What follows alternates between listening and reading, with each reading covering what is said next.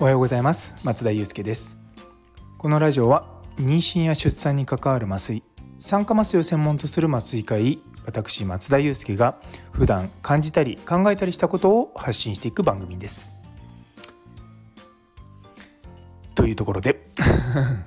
当直中です。えー、実はですね今日は医局会もあって、まあ、日中からまあ医局員みんな集まってですね、まあ、いろんな話し合いをしたりとか、まあ、勉強会やったりとか、まあ、非常にまあ充実した傍らであの我々当直医はですね、まあ、当直業務をせっせとやっておりました。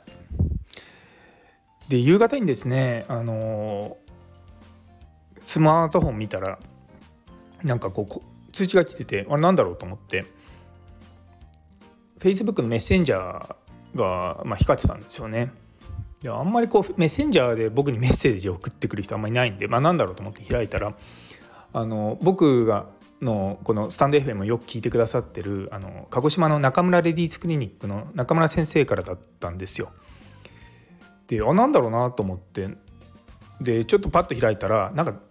結構ファイルが重くてなかなか開かなくてなな何を送ってくださったんだろうと思って見たらなんと以前僕があのユニクロにこういう医療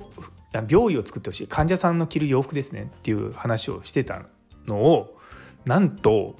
そこのあの中村レディスの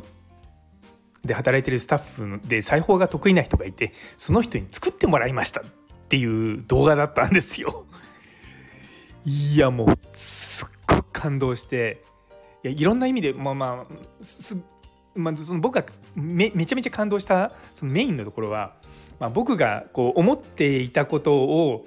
なかなかこう表現絵として表現できないなっていうのを困ってたのを中村先生が動画でしかもこういうふうに改造しましたっていうことをお話ししてくださったんですよ。っていうのもまたそれがまず一つ嬉しいことででもう一つ嬉しいなって、まあ、嬉しいなっていうよりも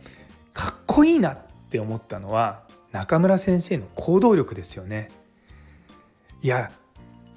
僕なかなかできないと思うんですよ。そのラジオの放送を見てて。僕だってこうあこういうふうにしたらいいなと思って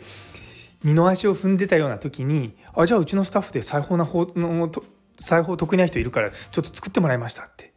めちゃめちゃかっこいいと思うんですよね。でも僕その動画見てもう本当に涙出そうになって「いや先生ちょっとこの動画、まあ、うちの助産師さんとかと共有させていてくれるのいいですか?」って言ったらあの快くあの快諾していただいてですねあのたんですよ。いやでも本当にその行動力というかねまあ以前あのチャット GPT のお話をこのスター F でした時もパッと次の放送の時に「あチャット GPT で無痛分娩の同意書を作ってみました」とか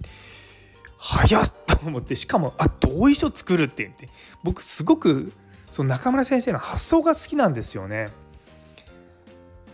いやあの以前その中村先生のところにあの無痛分娩のオンコールで伺ったことがあってでその時にまあちょっとお話しする機会があったんですけども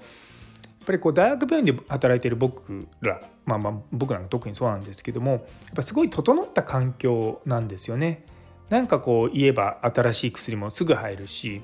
で新しいテクノロジーとかそういったのも比較的こう触れやすいで何よりも人員がたくさんいるのであの、まあ、そういった面ではすごくメリットが多いんですよね。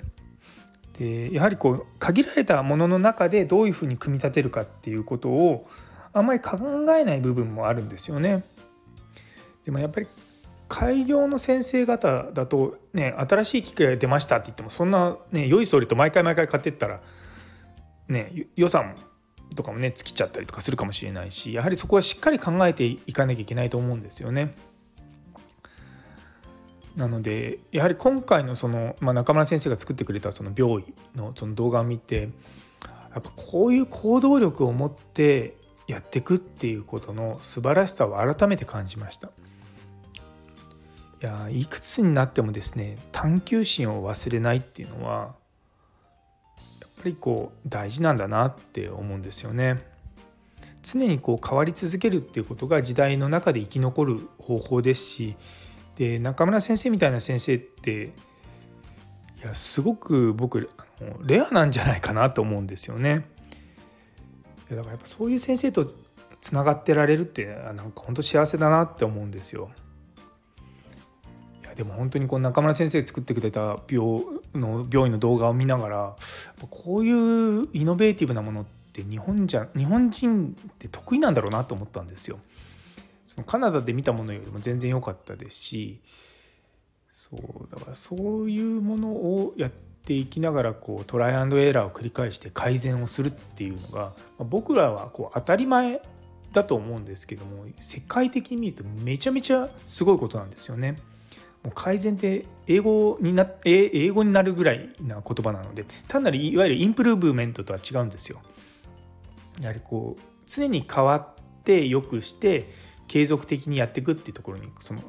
改善っていうのはこう継続性っていうのも含まれてるんですよね。で僕ら日本人はこう当たり前のように改善をしているのでそれだからその特殊性に気づかないところがあると思うんですよね。っていうのは日本にいる限りみんなが改善をしているので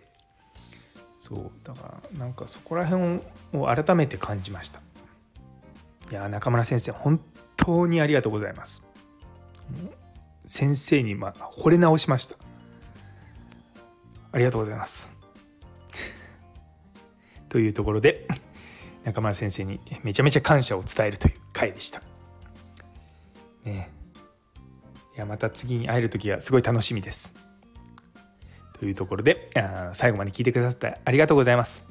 今日という一日が皆様にとって素敵な一日になりますように。それではまた。